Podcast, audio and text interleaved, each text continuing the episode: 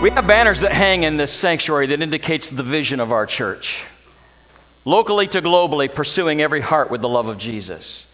How do we do that? What's the mission of that? It's to be God's people, living in God's power, fulfilling God's purpose. As a result of when you begin to fulfill the vision that the Lord has for you and you live in the power that He has, things begin to take place because wherever something is alive and healthy, it grows. We have seen that within our congregation over the past number of years. Three years ago today, we launched a capital campaign that was titled A Glorious Future. And it was there that we began to share with you the fact that uh, we believe that God had directed us as a church to purchase 13 acres of land that is on the corner of McDonald and Ball Road, which is right across the street from the Onondaga Town Hall. And uh, so, if you wanted to head up that way and take a look at this property, you can do so. God has allowed us each step of the way to do everything that we have done without any debt. We're grateful for all of that. And three years ago, we launched this capital campaign, which concludes for many of you today, three years. We also recognize that somewhere between 40 and 50 families have now called this church home over the last three years. In fact, I had a family last week that said, We didn't even know that you were planning on building a new building. I said, You will. Uh, because this is not only the conclusion of one campaign, but it's the launch for those of you that have not had an opportunity. And you're going to be hearing a little bit more of that, and we'll be meeting with you as we get into the new year. Four years ago, on this particular Sunday, I had a chance to preach to you a message and in that message, it was about I imagine. And I want to share with you four years ago what I wrote so that you can begin to see what God has accomplished in those four years. I wrote, I imagine Grace Assembly is a place where the love of God is expressed in a friendly handshake and a hug when you enter. A place where there's a sense of God's presence and anticipation as one is seated. That when we participate in worship, it is vibrant and God honoring. I imagine Grace Assembly is a place where people enthusiastically join in unleashing praise from within and a life giving response from our God who inhabits the praises of his people. I imagine a church where the congregants come and know that they will receive a fresh word from God, presented from His Word, in a form that is relatable to their life and their learning style, and presented in Pentecostal fervor.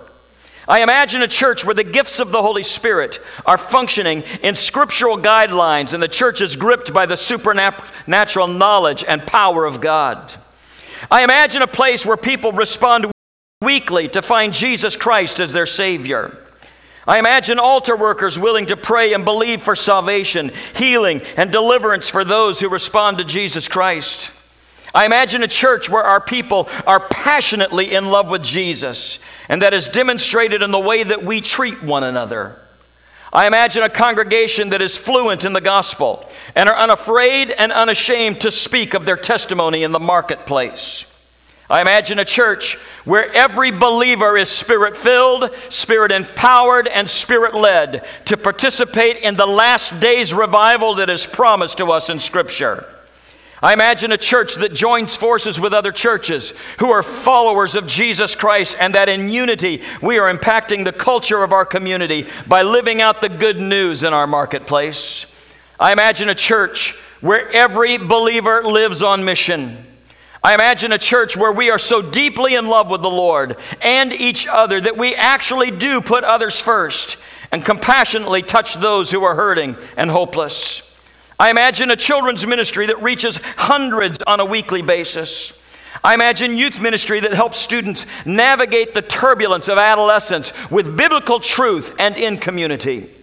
I imagine Just Friends ministry growing and reaching so many of our community's lonely and isolated seniors that the lower level of our church won't be able to hold them all.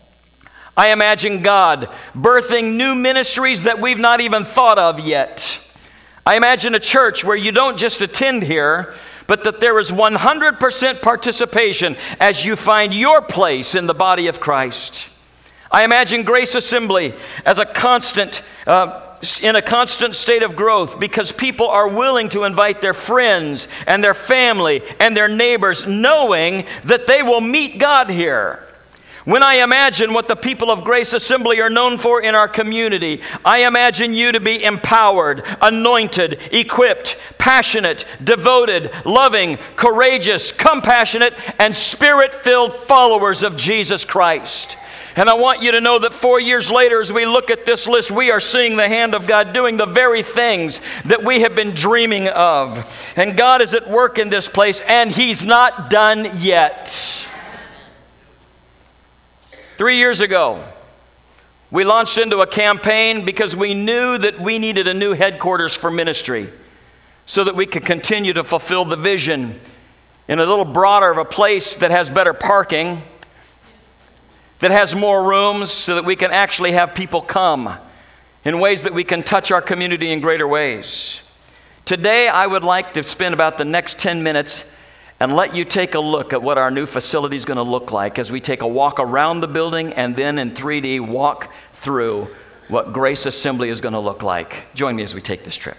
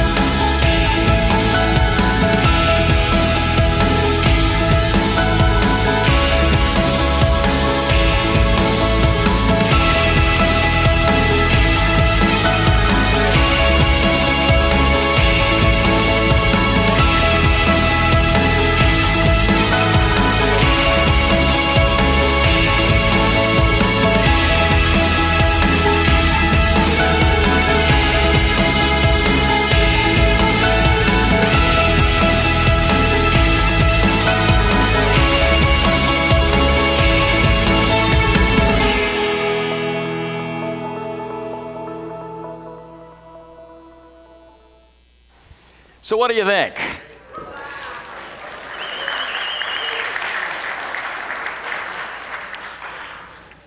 Yes, we have a clean kitchen.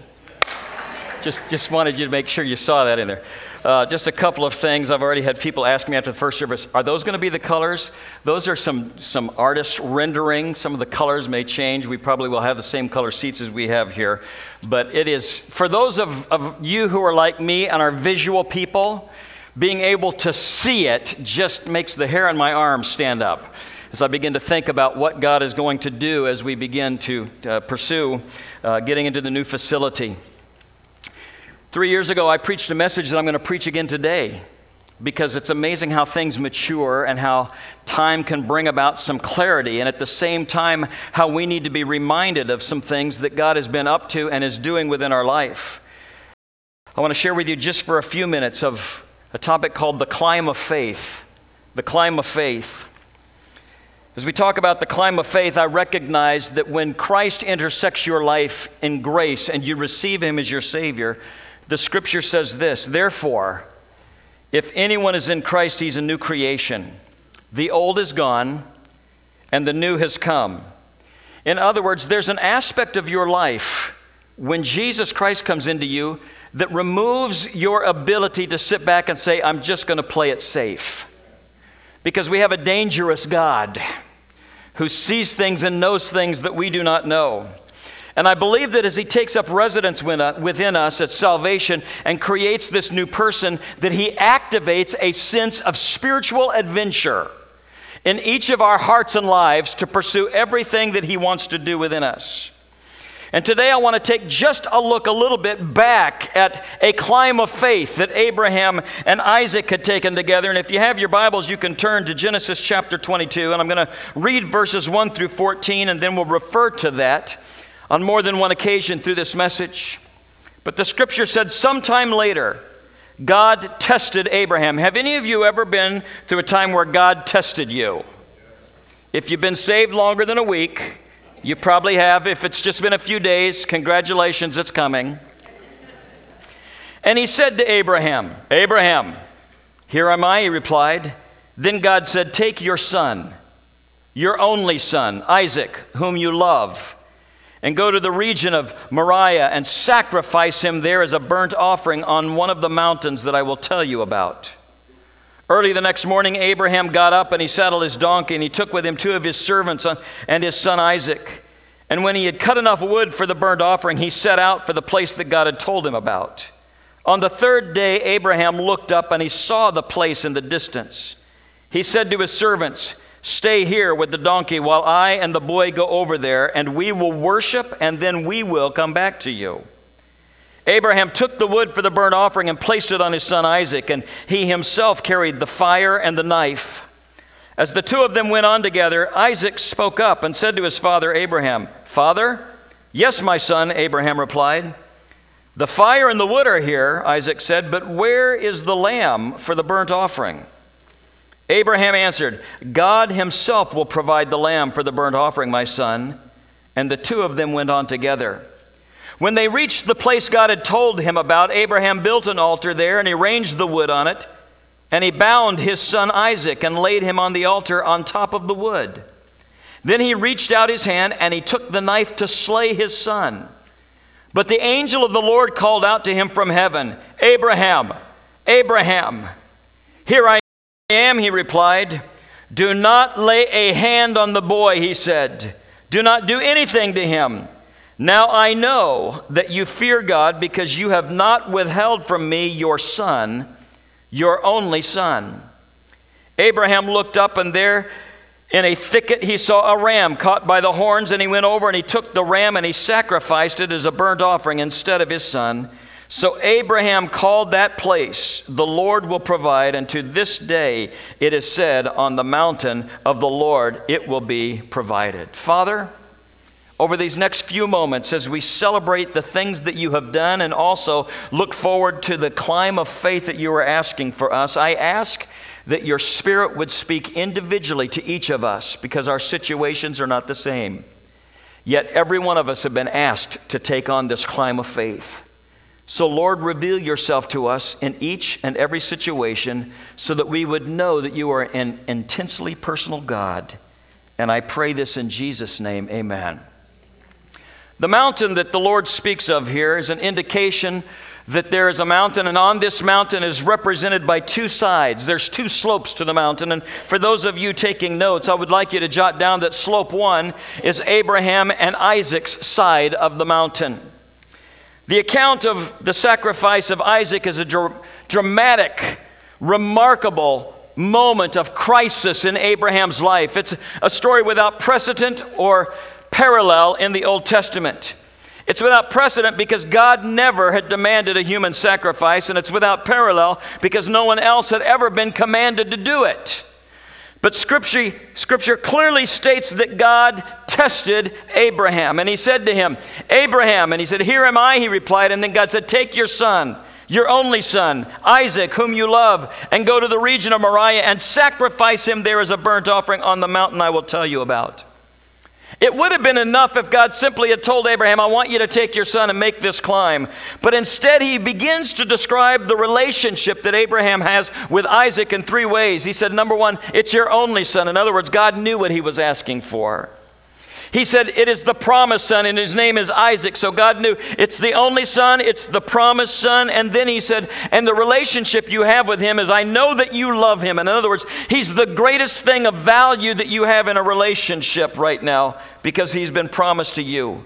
And these words of God were meant to reassure Abraham that God knew what he was asking for.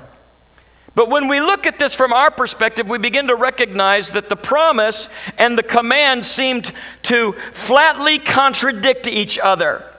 Because if Abraham obeys the command, then doesn't that cancel the promise? If Abraham sacrifices Isaac, then what about all of the promise that was supposed to come through Isaac?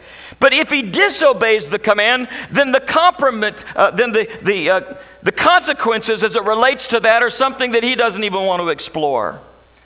And so you have to imagine that in this test, Abraham is being asked, and he begins to understand that there's heartache and brokenness and a lack of understanding. Have any of you ever been asked by God, by God to do something that you did not understand? It happens on a regular basis. And we we try to negotiate with God and we try to say, Lord, I don't know if you've considered this, but I have a side that I would like to put into this equation before you make any decisions. And we try to talk with God about these things. I also have to imagine that since Abraham was a married man, that conversation with Sarah could not have been pleasant. By the way, sweetheart, that promised son that we have that you gave birth to as an old woman, God wants him back. And here's how that's going to happen. I, I have to imagine that he dreaded that conversation with her. No imagination could reveal the turmoil in Abraham's heart as he began that journey. But he knew that God was testing both his character and his faith. Now, I don't know about you, but whenever I have something on my mind that's really weighing me down, I don't feel particularly conversational. For those of you that may be married, your spouse probably understands when you are quiet or when your mind is wandering off and they're saying, What's wrong with you? Because there's this nature that we carry that something looks different when something's on our heart. Can you imagine this journey with Isaac and Abraham? And he's going, Dad, what's up with you? I don't want to talk about it, son. In verse 5 of chapter 22, it says that he said to his servants when he reached the mountain, Stay here with the donkey while I and the boy go over there, and we will worship and we will come back to you. Now, I want you to focus for just a moment on this term worship. And in your notes, I'd like you to underline it or highlight it in your Bible because when we think about the term worship, understanding it in the context of this story, we see worship today differently than Abraham and Isaac saw then because they understood that to worship meant something was about to die. Sacrifice was about to take place. We are so far removed from that today that when we think of worship, when we write it down on the service plan, our worship includes music and celebration and prayer and joyfulness. That's not what worship would have meant to Abraham and to Isaac. It meant that something was going to die. Now, today we celebrate and worship because someone died for us. to give us the reason that we can be joyful and be filled with gladness. So when Abraham said to his traveling party they were going to climb the mountain to worship, everybody understood that sacrifice and death were going to be a part of this. And the scripture tells us as they begin to climb that he carried two of the three elements that were needed. They had the wood and the fire. But in verse 7, Isaac brings this up and he said, The wood and the fire are here. But where's the lamb for the burnt offering? And Abraham answers in verse 8 God himself will provide the lamb for the burnt offering, my son. And the two of them went on together. It says that they continued on this climb of faith until they reached the place that the sacrifice was to be made. And Abraham then built an altar and he arranged the wood in such a way that it would be able to burn up the sacrifice. And it would catch fire easily when he put the matches to it. And then, you have to get this because the Bible says then that Abraham binds Isaac's hands and feet and laid him on the altar. And he takes a knife and he raises it and is ready to make his own son, the son of promise, the son that was an answer to prayer, the miracle gift, that son. And he is ready to worship the Lord with the sacrifice of his son. Now, you need to know that Isaac is not a little boy right now. It's not like he just said, Come here, son, and took this little boy and bound his feet. He's probably in his 30s. Isaac would have easily been over, uh, able to overwhelm his father, but it appears from Scripture that he did not even resist. And as we read this, I have to imagine that as Abraham is standing there with the knife in his hand, he's thinking in his mind, Why? Why, God? Have any of you ever asked God why? My hand's up twice because it's part of my regular dialogue. Why, God? What we begin to understand here as we travel through this account is that the gift that God had given had become more important to Abraham than the God that gave the gift.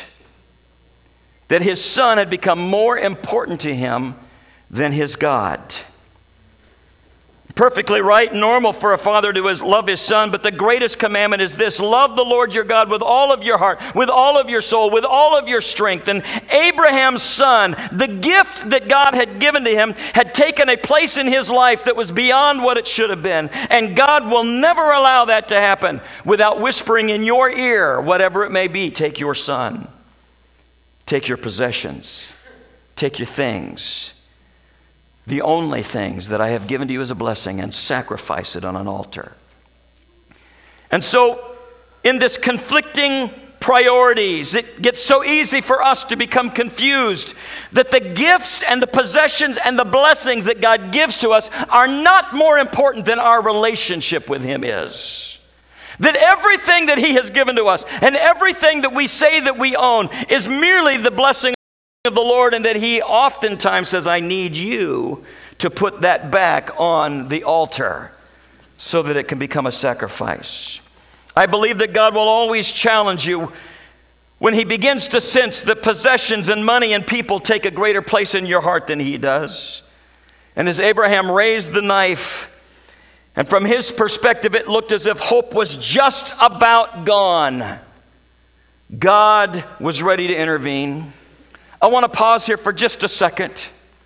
And let me ask you a question that only you can answer. Have you ever felt this way? Have you ever been to the place where you felt in your life, it seems as if all hope is gone? God may be asking me to obey in a way that makes no sense to me, and I'm trying to do something that I do not understand, Lord. Why? It seems as if hope is gone. But when you come to these moments, it might very well be that the Lord is trying to test you of who do you love more and what do you love more? Maybe it's about your marriage and you've tried so hard. Maybe it's about your physical body and the way that you're feeling or the illness that you may be, and you've, you've worked so hard at this. Maybe it's that spiritually you have lost family members and you've been praying for them and you prayed so hard. Maybe financially you're in a situation where every time it looks as if you're just about to make a breakthrough and get out of trouble, something else breaks down and you feel as if you've lost the ability to get through it again. But maybe today you're sitting here today and you're feeling just about like hope is just about gone. I want to tell you something. Don't lose faith. Don't lose faith. In that moment, when you feel about hope is just about gone, I want you to dare to imagine that God is up to something on your behalf and that He said that He would never leave you and that He would never forsake you. And He said, I know the plans I have for you, declares the Lord. And here's what you need to remember if he has asked you to climb up one side of the mountain in faith, you don't know what he's doing on the other side of the mountain. There is another side of your mountain that you are climbing that you cannot see, and you do not know what God is up to. But God is doing something on the other side, waiting for you to collide with his provision. You see, the other side of the slope is God's side of the slope. How many of you know that as God was calling Abraham to come up one side of the mountain, he was also calling a ram to climb up the other side that they didn't know anything about. And as they're walking, every time he takes a few steps, the ram takes a few steps. And as they're getting closer and closer, they were about to come in contact with the provision of the Lord because they had made the climb of faith and were faithful in it. Don't let this image leave your mind. In fact, I'd like you to think for a moment of, of making a mountain and you believe that I'm climbing up this side, and on this side is the provision of the Lord, and He's working to come to a place where your obedience will bring the blessing of the Lord.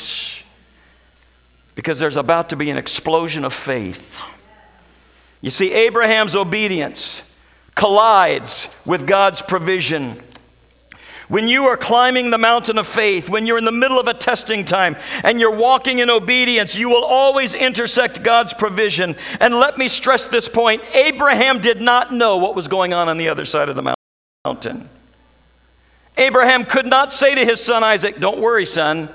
I know right now that we are in verses 6 and 7, but I already know what verse 13 is. And when we get to the top, God's got this all worked out for us. It, I wish God would tell us what verse 13 was when we're walking. But it didn't work that way.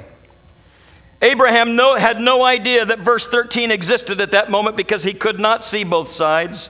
He just knew that he had to keep climbing by faith because God was doing something and he would run into it because only God can see both sides of the mountain. What if Abraham had stopped climbing? What if he had gotten to a point where he said, In my decision making process, I don't know what it is you're doing, God, and so I'm just going to stop here until you reveal yourself. I'm going to stop here until you tell me what's going on. I want you to know that's me. I do that with God often. I'm saying, Lord, you know, I'm a bottom line person. If you can just tell me how the story's going to end, man, I will race to the finish line with you. I will glorify your name. We're going to give you all the glory, but don't let me look like a fool in the middle of this process. If we could just do this together, God. And, and in the middle of all of that, there's this sliver of selfishness, and God says, That's just not the way I work. You have to keep climbing your side of the mountain in faith. And when you reach the top in obedience, you'll discover I got there first. You see, if they'd stopped climbing, there'd have been no supernatural intersection of Abraham's obedience and God's blessing. There would have been no daring faith. There would have been no studying this story today. Abraham and Isaac started to climb, not knowing what would happen if they stopped, because if they had, nothing else would have happened. And it's caused me to wonder in our lives how many times have we stopped climbing and missed out on something because God said, I need you to finish this climb in faith so that you can run in in partnership to my provision. You see, I believe that God wants you to do something significant. I believe that He wants you in a divine partnership to give something, but you have stopped because you're going, I don't know how this is going to end. And maybe in your life, you've stopped a month too short. Maybe you stopped a week short, or a day short, or an hour, or even a minute short of intersecting God's miraculous provision and the resources that He was bringing up the other side of the mountain of your life, just asking you to be obedient. And I wonder what the reaction of heaven is when the angels from the heavenly view can see things that we can't see and has the view of God and they're going, Don't stop now! There's a ram climbing the other side. When you get to the top, God's going to be there. You're going to rejoice in what He's doing. It looks like a test now, but God has already provided the answer. Don't stop climbing the mountain of your faith now. You're almost to verse 13. You see, being created for a climb of faith means following obediently even before the provision is seen. We're living in a very difficult time. I've had a number of people say to me, Why in the world are you doing this now? Don't you know that it's been two years of COVID and that there are 1,700 pastors a month that are leaving the ministry and, and churches that are closing? I want you to know something. God doesn't always work according to the economy the way that we see things. When we see gloom and doom, God sees opportunities. He sees things that if you just keep climbing, you're going to run into provision because I've got something coming up the other side and I just need you to walk in obedience. Grace Assembly, I believe with all of my heart that God still meets obedient people at the top of the mountain when you keep climbing by faith. And in the middle of all of this, when we're going, Why, Lord? This doesn't make sense. I don't understand all of this. He says, I gave you a vision and I gave you a mission. And in order for you to completely do everything I desire of you, I need you to climb a mountain that doesn't make any sense right now, and I need you to get to the top of it. And I need you to join arm in arm with the congregation as we walk this mountain because when we get to the top, there's going to be a shout that's going to be heard all over this city because of the provision of the Lord. There are tens of thousands of people that we surround that do not yet have faith in Jesus Christ. There are missionaries that are going out throughout the world that we have yet to support, to put the fingerprint of Grace Assembly on their ministry that we need to. We need classes that we can reach our college students. We need room to do all of this. And the Lord said, This is where I am leading you to do it in. So climb the mountain of faith. I can tell you this after three years of this capital campaign, with the equity that we have in this building and the cash that you have given, we are debt free up to this point. We haven't had one penny of debt, and we have about 20% of what we need to build that new building. We're climbing the mountain of faith. We're believing God together. And so, for those of you that have been participating for the last three years, thank you for your faithfulness. Thank you for trusting God. And for those of you that have joined our congregation, and there are a number of you in the last three years, I had somebody in the first service say, I didn't even know that you were planning this. I said, You've only been here a few months, but you're going to hear a lot more about it. Because the Lord has told us this as a leadership team and as a board of deacons and pastoral staff. He says, You take care of the people, I'll take care of the building. You take care of the people, I'll take care of the building. Worship team, would you please come? And herein lies the lesson for all of us. When God makes a promise, don't waste time arguing or wondering or disbelieving that He is capable of keeping His word. Because faith does not reckon with the how, faith believes and leaves the how in the hands of a God who's bringing provision up the other side of the mountain.